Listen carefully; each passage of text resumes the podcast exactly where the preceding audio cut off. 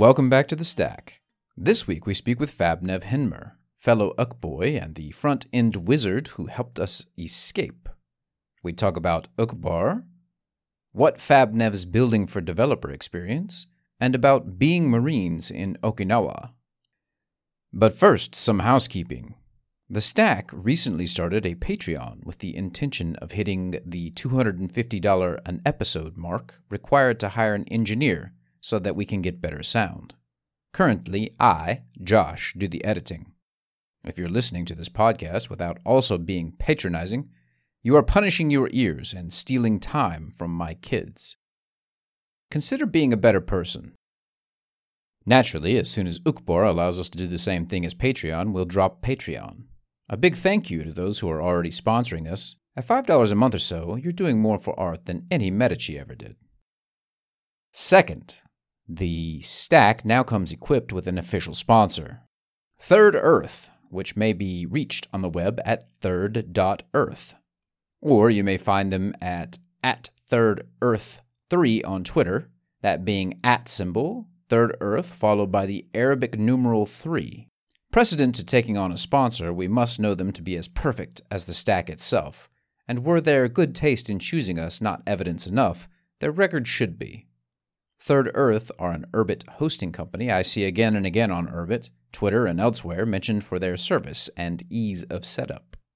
At $12 a month for an Urbit ID that eventually becomes your own, the price is unbeatable even if you host your own VPS. And in the case you are, you also wouldn't be getting the technical expertise Third Earth provides. Third Earth now comes with Quick Launch, and those of you who've had to sit through the long march of the Azimuth catch up will appreciate that. If you're thinking of taking the plunge into Urbit but don't know where to start, please visit Third Earth to see what they can do for you. Now, some news. Quartus, together with Reciprocal Limited, have delivered an app called Channel that brings 4chan to Urbit. There was already a 4chan group on Urbit, but this is even channier because each chan is hosted by an individual Urbit. If you want to discuss literature in the channel format, feel free to add Habsel Rigner as a provider. On the other hand, if what you want is anime titties, you can add my erstwhile co host, Libhut Samwes.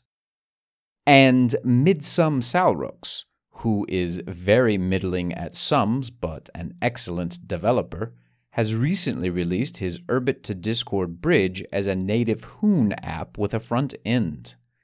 This is yet another technology to reduce friction on the anime titty to Urbit pipeline. And now Fabnev Hinmur. How did you get into Urbit, and was it was it nepotism, strictly speaking? Um, yeah, yeah. So I'm not like, um, yeah, I don't know. Um, I'm like pretty um, fine with that, right? Um, I don't have any problems with nepotism, but uh, yeah, like most tech, I mean, uh, Tim Look was the one who initially like like I would say for me, most tech is is like the result of Tim Look saying like, oh, you should look at this. Um, that was like why I did programming, for example. Um, after not considering it for years, um, I I started when I was like 28. So so yeah, like I got into I got into. Did you do Did you do a boot camp dev. or something, or how did you? Yep, yep. So um, I was what was it? Um, I was getting out of the Marines, and I was looking at doing a boot camp or a business school. I got into both in the same week. Went to business school, and then after business school, was like, "Whoa! I can still make more money coding than I can with like, you know, a, like a business analyst job." So just just did that. Um, and then, you know, I think let's see, when did I first hear about Urbit? So I first heard about Urbit as like this isn't a, you know, sort of it's like it's not quite there, but it's really interesting technically. Um, from a, a, mutual friend of both mine and, and Tim Look's. Um, this is also how Tim Look heard about it. Um, and then I didn't try to use it. Tim did, and then um, I'm trying to see when did I get on. Like I, I got on. Like he gave me a planet at some point, in I think think 2020, and that's when I started doing stuff. And then I did my first grant for um, in like the end of 2020, beginning of 2021. Uh, and what was that? What was that working on? So that was to build a uh, interface for the UCal like calendar project, which is sort of still ongoing. I think if you were to download it now, it works pretty well. Like you can, you can invite people to events and like RSVP and stuff. Um, I'm not sure. It sort of has like some polish probably needed before it's it's one of those apps that you would want to trust with your like you know all your scheduling. Um, but yeah, right. so I did that, and then I did I did I did the uh, Star.market interface when the the Wrapped Star was sort of being promoted by the foundation, um, and then right. I did the I did a lot of work on the uh, bridge for layer two. So the whole like um, um, like generate invites, like layer two invites. Uh, I did that. And up to this, so up to up to this point, though, your uh, at, at, like were you also involved in Urbit, like in groups and things like that, or were you kind of um, more tinkering around on the outside of it? Yeah, so I'm not entirely sure when. It was probably mid 2020. Um, but yeah, I was in a I was in a few groups. I don't know how many I'm in right now. I don't know, probably like 20 or so. Um, so I don't really can like not like a heavy heavy user, um, but yeah, I mean I do all of my professional work through that, like a professional coordination. Um, and then yeah, like I was in I was in a few. I I never I'm not like a big UC guy. I don't know. I just like it goes sort of goes past. I haven't and, been in in um, months. Yeah. Yeah, exactly. I mean, I just get tired of like the like not knowing where the conversation started or where it's going. And um, it's always fun to like jump in if people are like, you know, ganging up on someone for saying something negative about Urbit. But uh, yeah. Is it still like that? Is it is it still like a PvP area and like you have like a drive by comet who will come and say something outrageous? Um, I, I don't know. I, mean, that, yeah. I actually like should yeah. probably check it, but um, I don't know. I feel like from what I've seen, it's more like someone asking for help. It's pretty good on that. So, yeah, you know, just like, you know, someone will come in and say, "Hey, I'm having this problem with my ship." Um, I managed to avoid that big mess. There was that um, that bug that involved like trying if you if you set up a new app incorrectly, you could oh right really yeah, mess yeah, up your base, right? And I ended up not reaching from that. Um, right went through like the GitHub and found those issues, and um, um, Halpha and Fossil Up had some like binary fixes or whatever. Like uh, he had some like binary files that he would run that would like f- essentially fix the base desk. So I managed to get through that, and that was you know I did that through UC. So I guess it's right, right, right. Yeah, yeah. I mean, it's it's amazing to think now, like, kind of how much things have changed. Because two years ago, like, UC General and Help were the vast. Even at that point, only two years ago, that was the vast majority of hmm. activity mm. on the network, and you had like a handful of groups that had a little bit going on. But, um, you know, yeah, I mean, it's probably been like nine months since I even was. Uh, had, had was a member of the UC group or anything like that. So it's cool um, that that's happened. Yeah, I mean, there used to be more. I feel like there were more crypto groups too, and now um, there's one I was in that's like completely dead, and then the one Andy runs that I think like you run that one, right, Andy? Cryptocurrency. I do. Yeah, yeah, yeah. I mean, run run is yeah. like a really loose. Like I, you, I it, but you yes, host it is right? hosted on. it. I do. Yeah, yeah, yeah. Um, and I think Being I mean, like modest, you know, think, so, so, yeah. So obviously, I mean, I, that is you. You can basically tell how the crypto market is doing by how active that is. Is one thing. Um, and that makes sense. It's animal spirits, and you know, it's kind of people aren't so happy right now.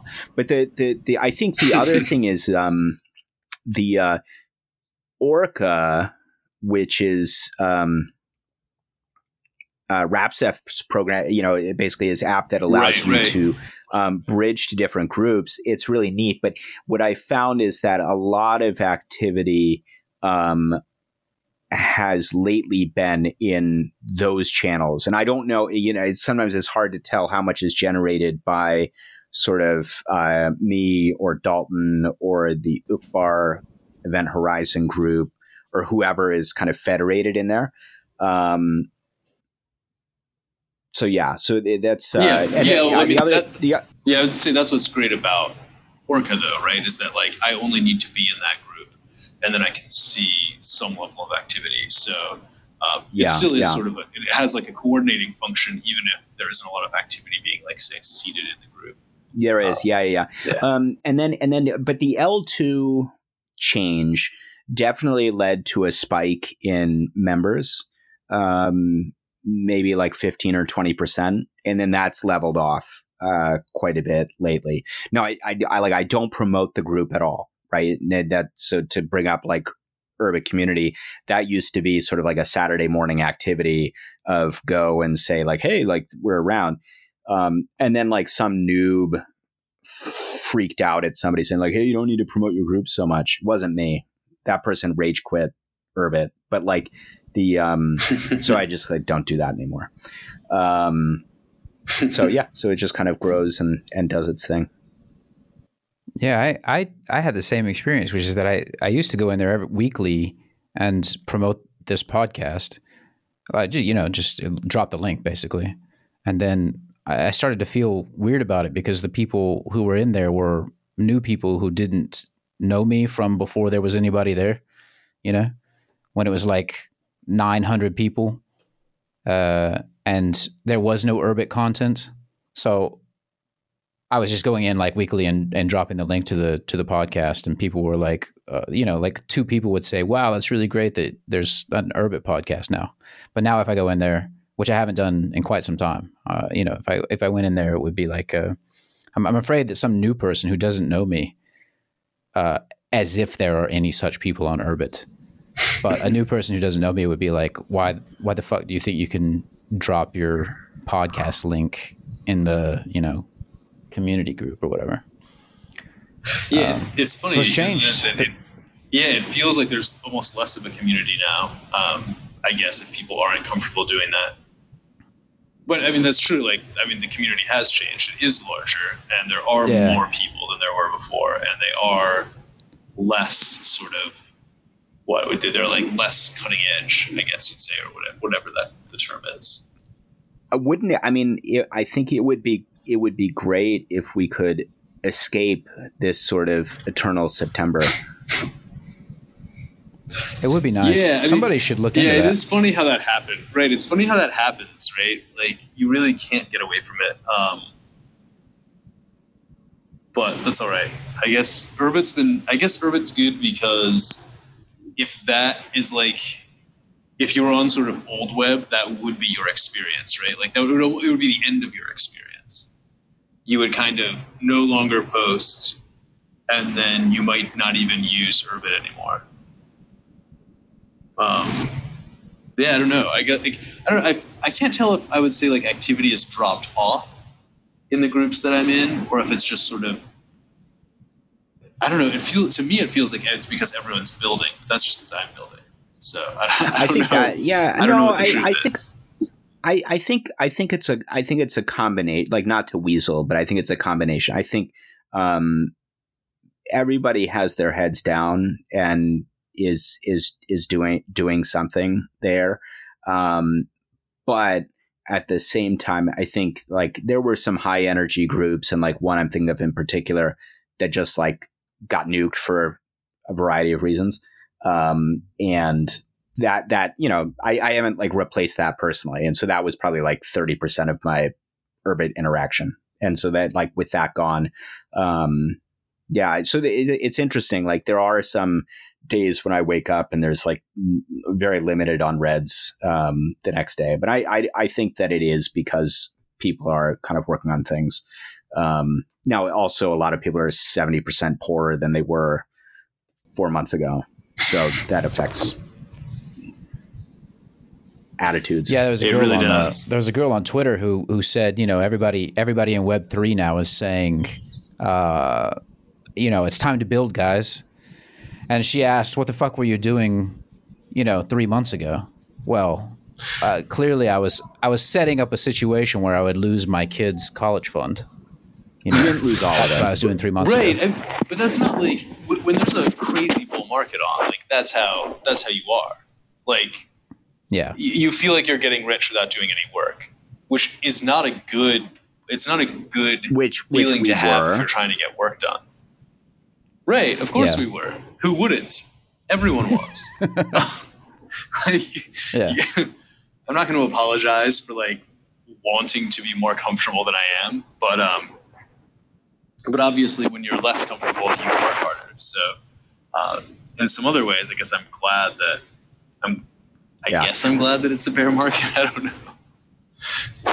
Well, I will say that I was able to get out of it with how can I put this? The lessons that I learned were relatively cheap compared to the same financial lessons from uh, an American university. So that's a win, right? I am more educated financially than I was four or five months ago. Um, I mean, Yeah, I mean we're all my kids will my now, kids will right? wash dishes. Yeah, well, I, yeah, I mean, I, I learned personally. I learned there's no such thing as uh, impermanent loss protection. Okay, it doesn't exist. No, It's a it, it exists. It exists until it's important.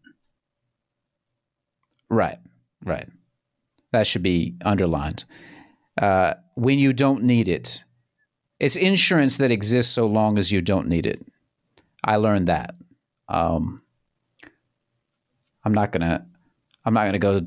But I mean, you know, there's a string. There's a string now of of protocols that are imploding. Um, some of which, some of which I never would have gotten close to uh, anyway. But, um, you know, some of which I least, did get I mean, like, too and, close and to. the thing, I mean, Ur- Urbit to me is only incidentally related to these things. Um, Yeah, that's true. It's, it's it's decentralized. just an energy thing, I guess. It, it Right, happens, right, right, I mean, like, it happens to have the PKI and everything on on on Ethereum, but um, at least, all right, you can say um, star prices are down or whatever, but there there is so much to build that it's ridiculous.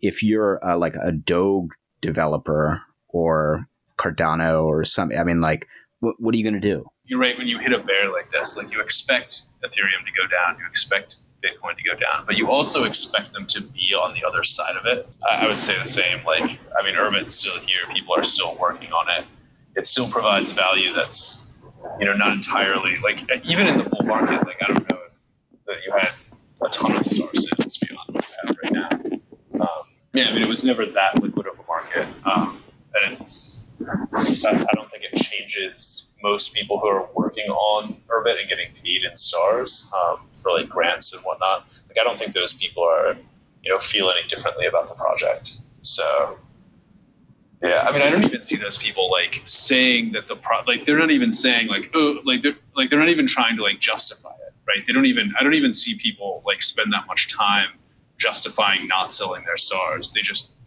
aren't going to sell them the way they weren't going to sell them six months ago. Right. Yeah. I don't. I, I don't know anybody who's who's very serious selling their stars. Uh, although I think we did. Uh, An- Andy managed to piss somebody off in the marketplace for saying that. Um, I, I don't Oh, know. selling selling stars. Oh, okay. You saw that.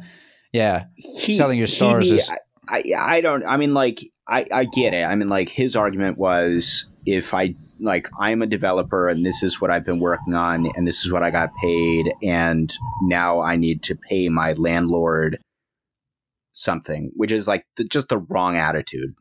Yeah. If you're pay, if you're selling Urbit assets to live to to pay your, I mean, you should be willing as an Urbit developer to live in a shoebox. Uh, out Yeah, Well, the, you know, the, like, I never- I CDC didn't and the CDC said you don't doing have to pay rent.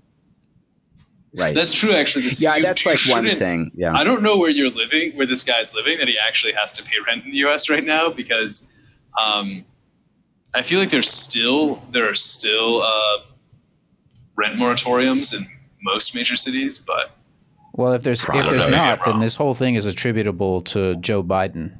There's, we get those little stickers anytime somebody sells Oh, off one of those Yeah, stars. right. I did- Jo- I Joe did Biden that. did this.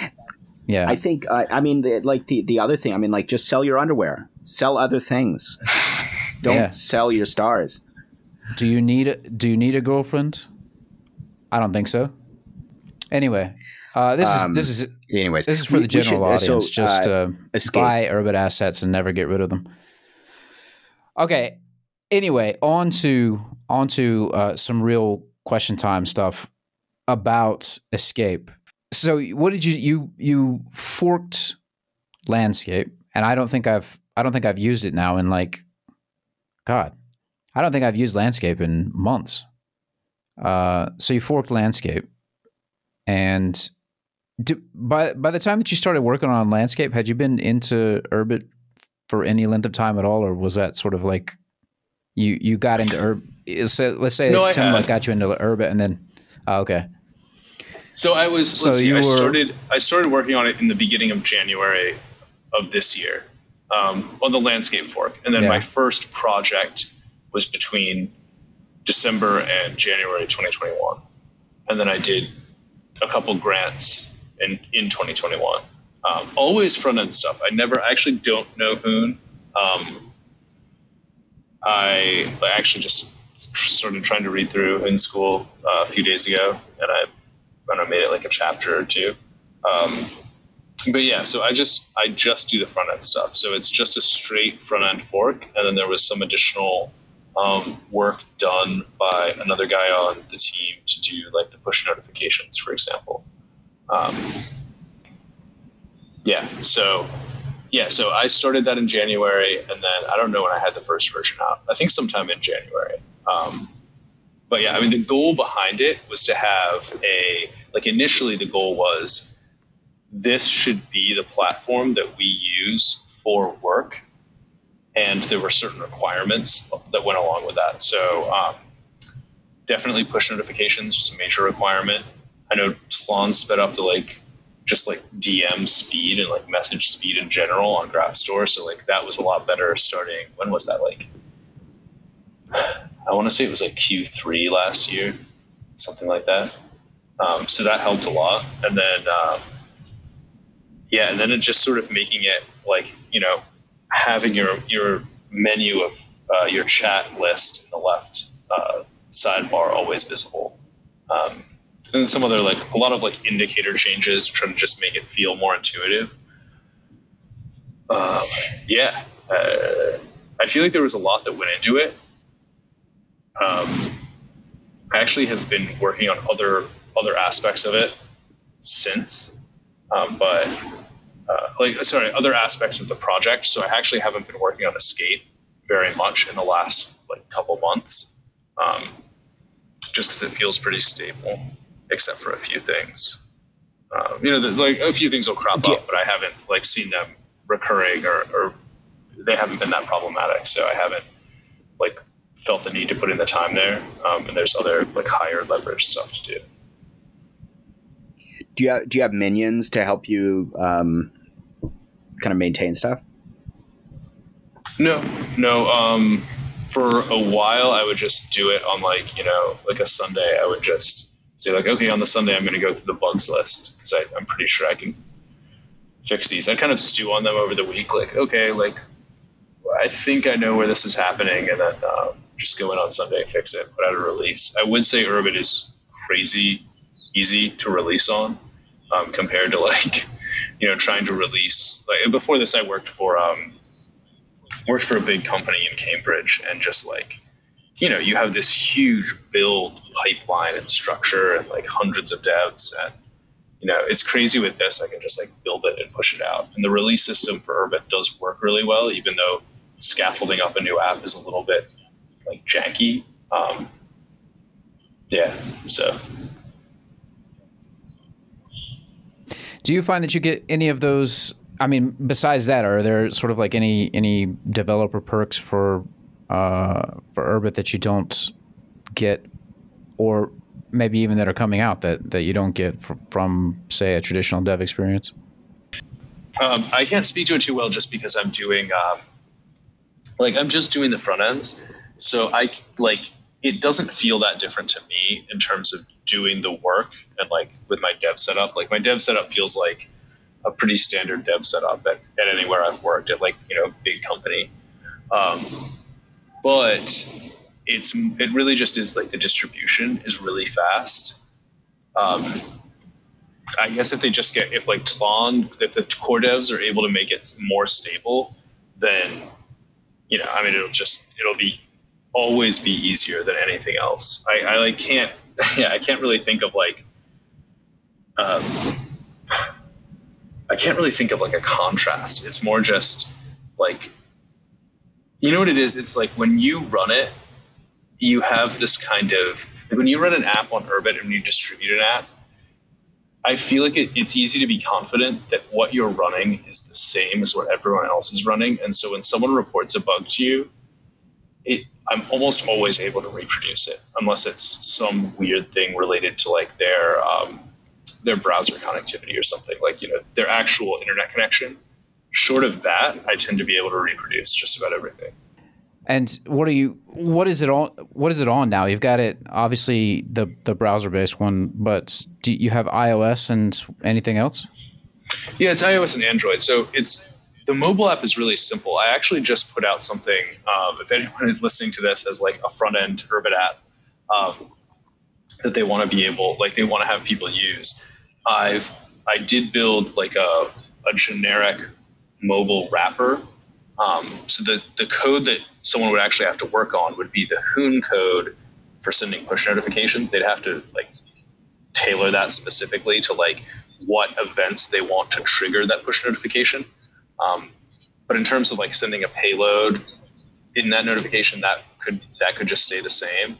Um, so yeah, so I, I have an iOS and Android wrapper. So it, what it does is it loads the web app in like a web view on your phone, but then it has the auth. It takes place sort of outside of that, and then it also that enables you to get like a push notification um, that will like route you in app. So this is a model that like quite a few companies use where they don't want to put in a lot of effort into like making a spe- like specific code for iOS, specific code for Android, or even specific code for mobile. They'll just have like a login that is done in React Native, which is JavaScript, and then they'll just run the um, the web app embedded in the mobile app. And so, um, yeah, I mean, it's like a pretty small repo, but you can just anyone could copy that and just run like publish their own mobile app on the on the App Store um, for like you know Play Store and App Store, and then just you know have a working mobile front end for their Urbit app. Had you had you built for iOS before, and how did you like what what was it like having to go through their App Store and Google Play or wherever? Yeah, so I let's see. I worked. I, I've known I've known React Native for a bit. So since I would say beginning of 2019, I think it was, or no, that's not right. Tw- beginning of 2018, um, and it's pretty straightforward if you know JavaScript. There's like a few little mobile things that you have to learn. Um, oh, let me see. So, in terms of publishing on the stores, that's probably the area where there's like the most sort of domain expertise that you have to build up. For the Google Play Store, it's easier. For the App Store, they actually have to review every single app. So, whenever you publish a new version to the store, they there will be a, a person who I think in India who goes through and like like logs in with the credentials you give them. In this case, I gave them like uh, credentials to a tester moon. Um, so they have credentials to like log in. Um, there was back and forth initially with the iOS App Store because I had a super bare bones version that didn't even have a logo. And so when I published it, or when I tried to publish it, they were like, "Yeah, we don't, we don't think this looks like a uh, app for mass consumption. Like this looks like an internal tool, and so you should publish it that way. And so then I had to add a logo, and then they were like, "Yeah, this is weird because like you're putting in a server URL in order to uh, log in, and that's not normal." And so then I had I actually sent them a long reply that was like, "All Urbit users will understand this. They're very tech savvy. This is the way it works in this like in our system. So the public who would download this app completely understand. It actually makes sense to them, and." The app review was actually fine with that, so they just approved it after that. Um, so I think I went back and forth with them twice. Um, but then, yeah, I mean, not since not since then. They So- did the needful. exactly. Yeah. Yeah, I mean, I've, I've been annoyed Um, at, at app review before. So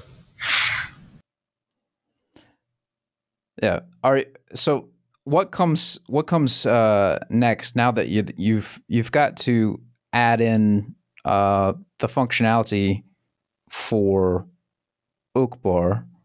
What is the functionality that Uqbar is going to require from Escape?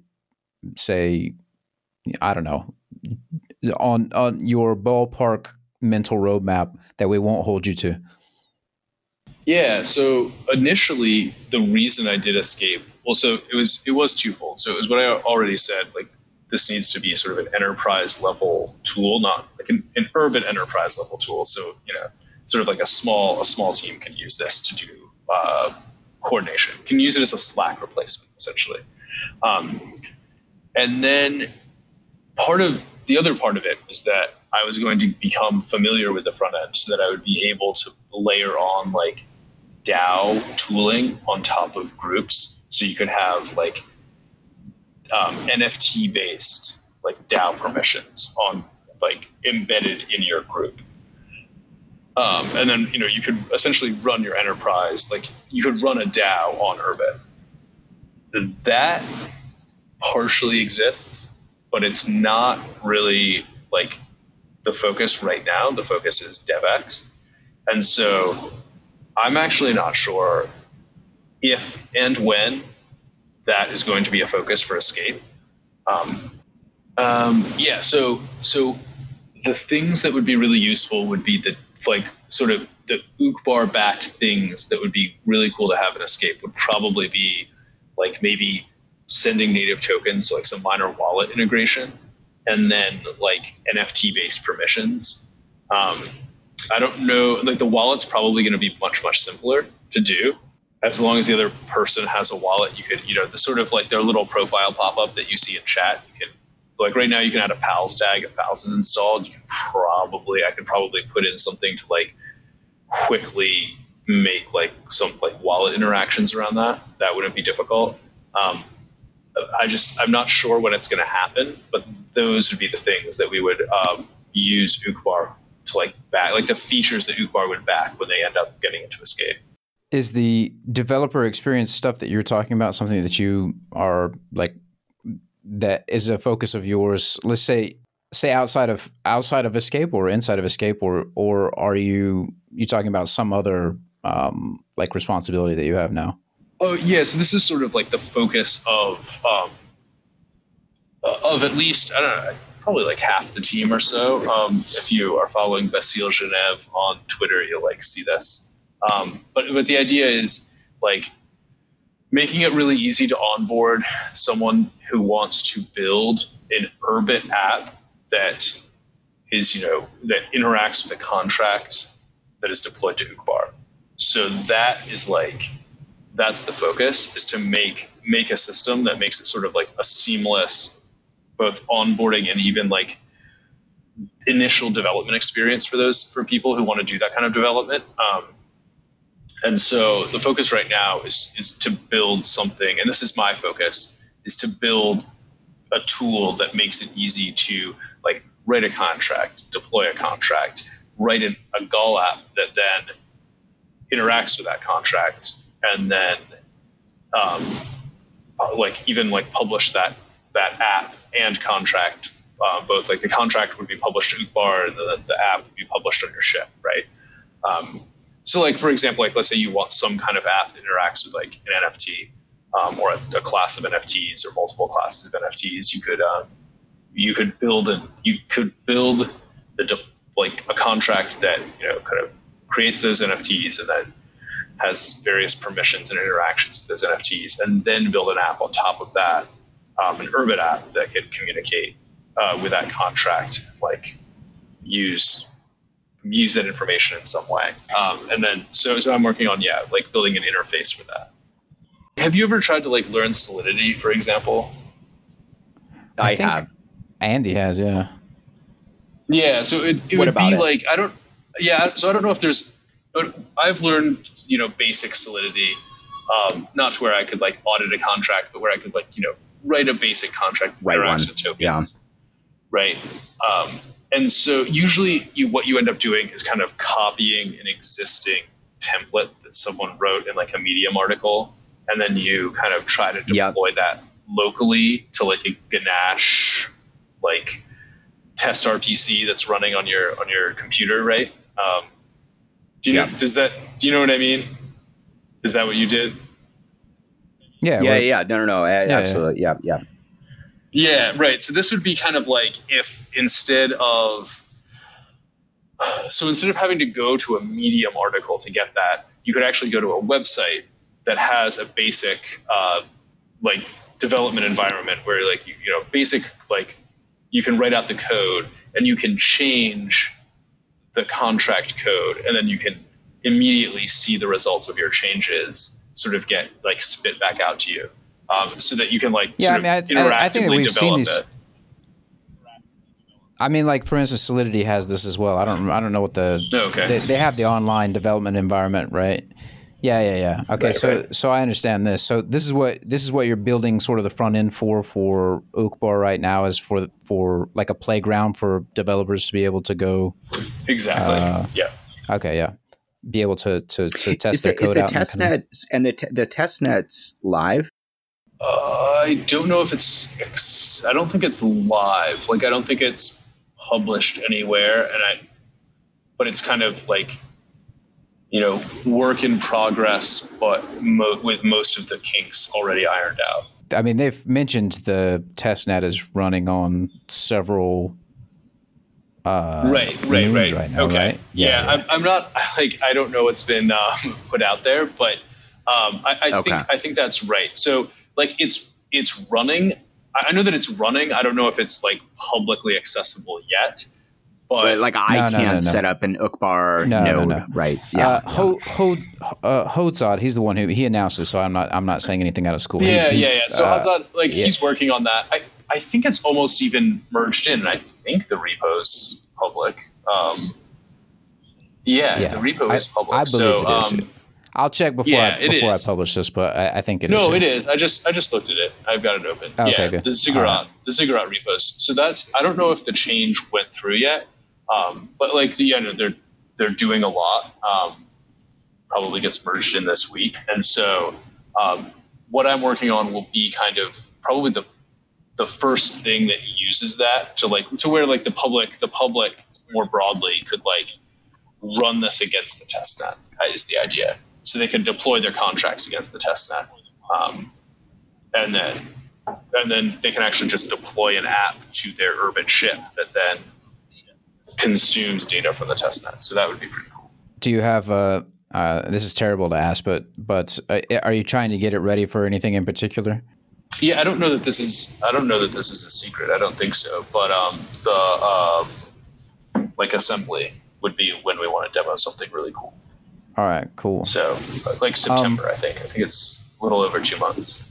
So yeah, you said you're you're reading through Hoon School is that is that just to kind of di- dilettantishly sort of look at it or you is that becoming part of something that you're going to work on it's not it's not really just because i'm i'm the front end dev right now so um, there aren't really plans to hire another one um, and so like i don't know i like my job and i know that i'm i'm comparatively good at it i I don't know if it's because um, people who other people who are as smart as me tend to prefer to do back end stuff, and they're like, I don't want to do front end stuff anymore.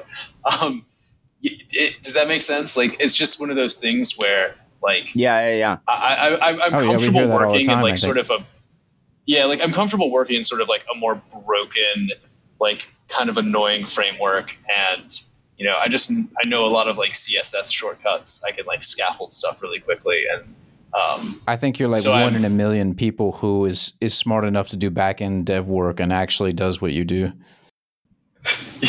right, right. Um, so, so, so, like, I have, I feel like I have a competitive advantage doing front end work, um, and I, and I don't dislike it, and so, I guess it's not that challenging anymore. It just feels like I just kind of, I'm almost on autopilot when I'm doing it, but, um, but like I like that, and I'm fine with that. So I, you know, What's the trick with CSS? Is it is it rote memory? Like how how have you built that? The trick with CSS is that there are some things that are not worth learning, and you can Google all of those. Um, because people ask way Right. more questions about JavaScript and CSS than anything else. Um, so, like, you always get what you want on Stack Overflow, and then CSS Tricks is a great site. Um, and the, what I found the key is is that there there's more than one way to do something, and if you understand Flexbox really well, and you can just put things together in grids like rows and columns in your head really easily, and you can break apart. Like, like if you if you know ahead of time how the HTML and CSS is going to interact, and you just sort of build a model in your head, you can just write it out very quickly. Yeah. And, and you don't actually need to know that much of it. You just need to know the main things that really get people are like positioning. And so if you know like yeah. the like position is actually a CSS value, right? But if you know all of these things, if you know the most of the way position works and the different ways to calculate lengths and widths, I should say widths and heights, um, then you should then like that is most of the difficulty that people have. All of the special like effects, um, like you know tr- transforms and stuff like that, are easy to search and easy to figure out. You no longer have to uh, worry about Internet Explorer, which is nice. Yeah, that is true. I, I, my, I never did, to be honest. Um, I actually that that tripped me up a few times at my uh, my last job when I started. I would I would put in solutions that Internet Explorer wouldn't support. And someone, some like particularly autistic front end dev would be like, Some some No, boomer some gonna work. boomer comes up. It's like, why isn't this working? Right. yeah. My No, that's what I always tried to help imagine, actually. No, that's what I always Right. imagined. Actually, growing up, I had um, I had some cousins who would always like like my family was like the techie family comparatively, and my cousins like we you'd log onto their computer and they had just so many random viruses and like you know all these pop-ups coming up and you're like what do you what do you do and the answer of course is that they just don't know anything about computers so they don't know how to like clean it This up is my in wife. any way I Uh, married a woman. I married a woman uh, who has a degree in computer science, and her she uses a she she uses a Windows Windows laptop for one thing, and uh, you know when whenever I it's it's physically painful, you know. She's got it crapped up with all the. I mean, Andy, you know what I'm talking about when I say the, you know, the typing. What is it? Yeah. The Chinese the typing, or what? Yeah, yeah, yeah, the- yeah, yeah, yeah. the one with the Or S. IP, IP, IP, IP. Yeah, yeah, yeah. yeah, yeah, yeah. yeah, I, I got you. she puts that on there and you know what happens now now it's popping up with things that say you know please buy tiger penis for virility or whatever you Mm. know and uh, Right. first of all i- if anyone's listening i don't need tiger penis anymore uh, and yeah, and all, but she's got she's like a, an educated woman with a degree in computer science, but it's all crapped up with this stuff. But it's it's genuinely it's physically painful for me to get on her computer, and I've told her, you know, that I'm not gonna I'm not gonna spend my five hours uh, of my day getting the cruft off of there. So anyway, any any time that she has a problem with a computer, I just buy her a new one now. It's just easier. I mean, Um, Windows machines are pretty cheap these days, right? Yeah, we're in China, so you know, sweatshop labor basically. The- China, the post scarcity society. It is. Um, I'm, well, anything is post scarcity if you can throw enough manpower at it uh, without any moral qualms, right? Like if you could, you know, it's like ancient Egypt where they tell you that they hold the pyramid stones up, and if they needed lubrication, they would just throw an Egyptian slave under it. That's that's how, basically, that's how I get a computer. Is just forcing, you know. That sounds like sea people propaganda, but I, I would be. say It might be. For those for those of you listening who haven't been to China, he's actually entirely correct about this. he actually might be under Yeah. he might be understating what goes on. you're under underselling it. Yeah. you know, it's just some some some some girl from the countryside with very nimble fingers. They use her up, you know, and then she she jumps, and they they've Well, got the if, nets. If someone if someone in China is one in a million, there's one thousand four hundred people exactly like them. yeah, right, so- exactly right. You can just kind of do do what they've got people to burn. Yeah, it's it's very funny. I mean, and I, I can't keep going on on this on this uh, this particular tangent, but Not um, one of yeah. whom should be allowed they're to very ever they're have very COVID. ro- yeah i don't know i don't know if it's good i don't know if it's okay to say that that chinese people are very good at robotic repetitive tasks. But i think i don't, I don't know on you know, on balance, you're On more balance. likely they're more likely to be good at that. That's true. Is that then than you or I or might be. i can't be accused of racism against the chinese. I have inoculated myself against that by marrying a chinese woman which was the whole point really. So uh, but she, she said it as well because you remember there was that thing with um with einstein that you know the the letter that Einstein if a couple of years ago Einstein they found out he wrote a letter that said something to the effect that Chinese people are like automatons or something like that and everybody got really angry. And uh, yeah. And Einstein Huh. got canceled right because he said this mean, mean thing about and I I, sh- I shared that story with my wife and she said um, yeah that sounds sounds accurate sounds correct to me what's the problem Yeah.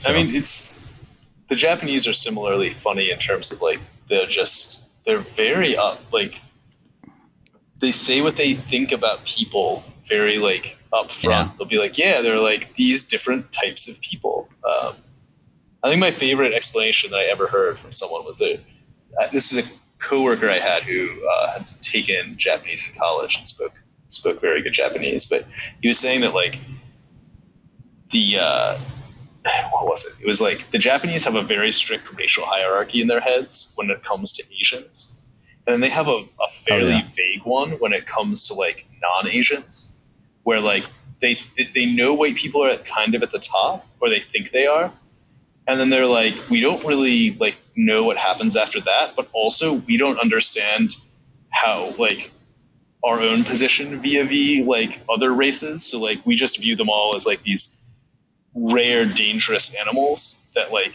could like lash out at any moment. Kind of like if there's like a hippopotamus standing next to you and you're like want to be really careful because like it's this just like completely foreign creature, but that's also really deadly.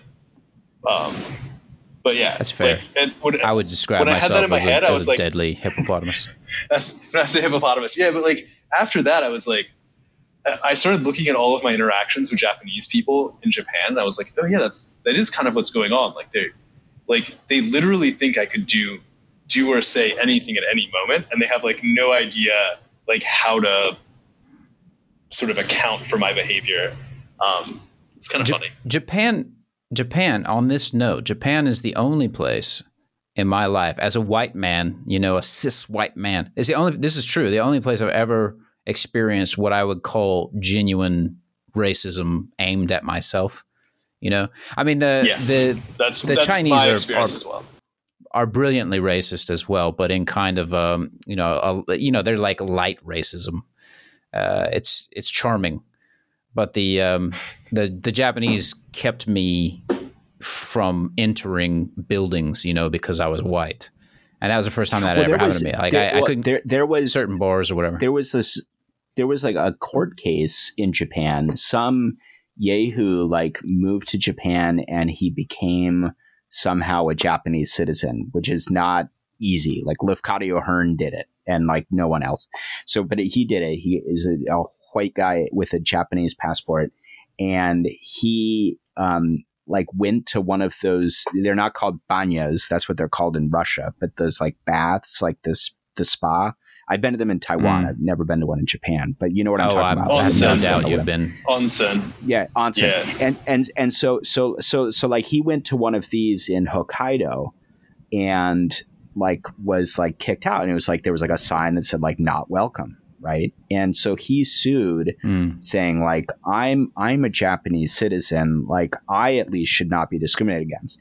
And like the court said it was reasonable because there were like lots of Russian tourists and like drunks and stuff who would go to these places and like they would cause a lot of trouble and it was an undue burden for this place to like make sure that they weren't discriminating against white Japanese. And so like he he actually was like found the like he was not able to sue for that reason which I mean look that's a very practical and elegant solution. Um and yeah, I- I would I would say I I was once in um, in China and was not allowed to go into I was in like a club district in um, Kunming and I was not allowed in. I was there with two friends. I was not allowed into like the nicer clubs. uh Are you sure that's because you were for the I mean that's it.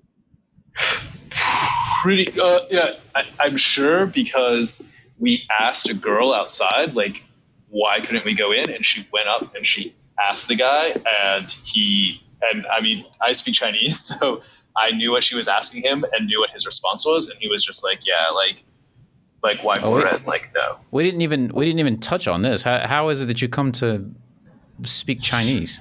How did that happen? I took it in I took it in college and then um oh, okay. All right. yeah I like do you know the DLPT That's uh, the military. That, that's the military um, uh, language proficiency test. Yeah, that's yeah. So I, I got I ended up like um, taking that because that's the only way to get paid more in the military. Um, so I ended up uh, studying it a lot, like while I was in, so that I would get paid more. I, I just didn't. I think it cut out on me. It's- You said the like the language aptitude battery. Yeah.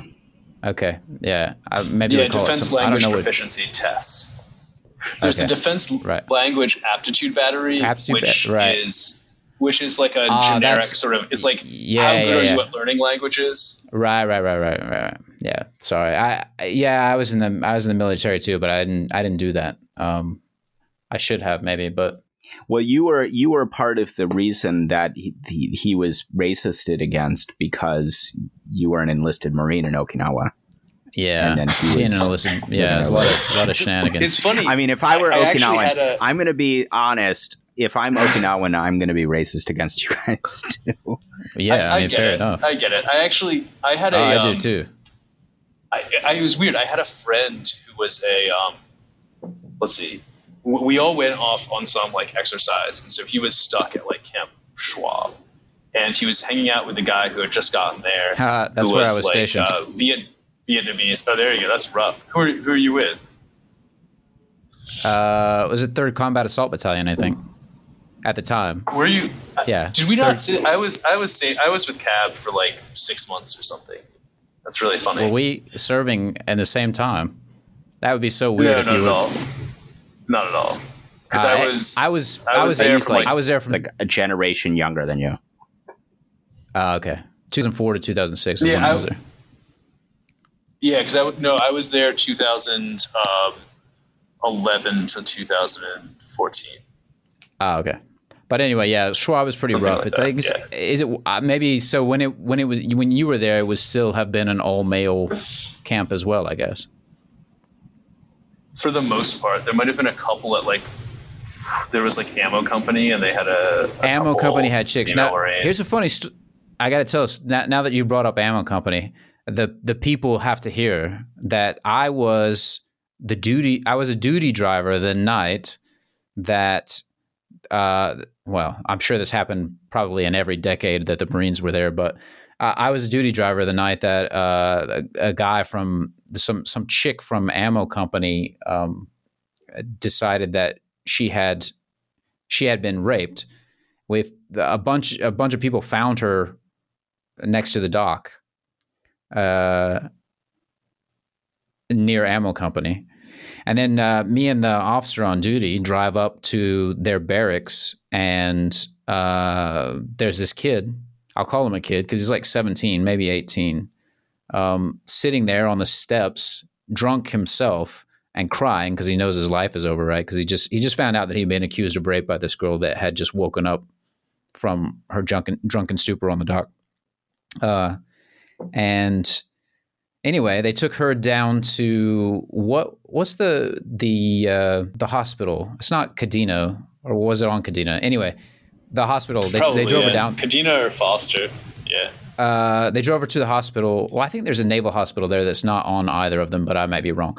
But anyway, she she was driven down to the naval hospital. They pumped her full of charcoal or whatever they do. Right? She sobers up and then uh, says, "No, it was consensual sex or whatever you want to call it." And um, you know, the the kid went from getting drummed out of the military, uh, like within a span of of two hours, um, to this girl getting uh, court martialed or well, she's probably non non judicial punishment, but then she ended up getting kicked out of the, the military, and this kid got busted down a rank just you know, basically for having sex. So there's a there's a story in there, uh, a, a moral. Man. That's a li- life lesson. Yeah, no. So, so I had this. I had this friend who was the supply officer with Cav, and he didn't go on the exercise for like six weeks in mainland, mainland Japan. So instead, he went to the Nago, like, man, like the izakaya scene, which like they're pretty crappy. Um, but he just went there and like, um, he got into one, and then from there, basically, it was like word of mouth, and he could get into any other one that he wanted to but nobody else could get in. Like he could get in with his friends, and no one else could. And it took him. I think it took him like four to six weeks of just like trying to get in, and then also being on his best behavior um, to get into these places. It was kind of funny. My as my experience with uh, the yakuza was there as well. Like uh, I had a I had an ex- a yakuza Mm. experience, which I used to drink too much, um, as we do, and uh, went out playing playing. Uh, I, I wandered off from my group of my my what do you, what do you call them? Uh, your buddies who have to go with you on. You, when I was there anyway, you used to have to have a buddy if you were Yeah, like Liberty, was in- Liberty Buddy or whatever. Liberty Buddy, that's it. Yeah, yeah, yeah. So yeah, before I was an NCO, I had to have a Liberty Buddy. Um, and uh, the yeah, that I wandered off from my Liberty Buddy that night. Ended up in a in a pool hall, and uh, all around me were these teenage kids and some old guy sitting on a sitting on a stool watching them play pool. And uh, I, so I'm playing pool with these kids. Uh, I start playing pool with these kids. Um, as I said, I was drunk and I'd wandered off from my friends, and um, we start. We're playing for like, uh, what is it, like five uh, five dollars basically of American money or uh, of American, but denominated in in um, Yeah, like 500, Uh, 500 yen. yeah, like 500. Yeah. So each game was like 500, right? And so, uh, yeah, it's play. I- You know, I, I I play a game, I'd win, I get my 500. I'd lose a game, I I was I'm down 500, right?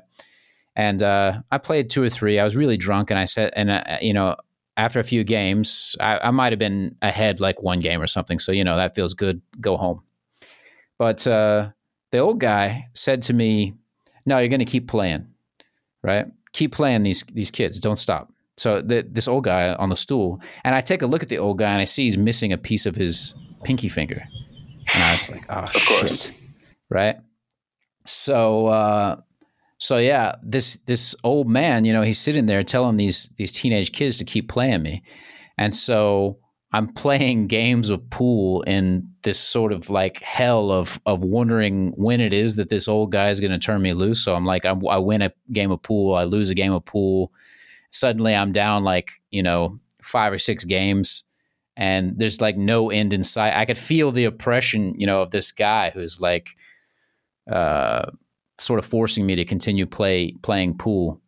Um, I'm drunken. Drunkenness probably had something to do with it, but um, yeah, I, I kept playing, kept playing these games of pool, and the guy kept telling me that I I was not yet allowed to stop playing pool, and this went on for probably I don't know an hour before my other Liberty buddies came and found me. But yeah, had a nice run in with the Yakuza. Played pool against my will for an hour. Yeah, I heard that. Like, I remember hearing like back in the day because Okinawa was part of the U.S. for so long until like '72.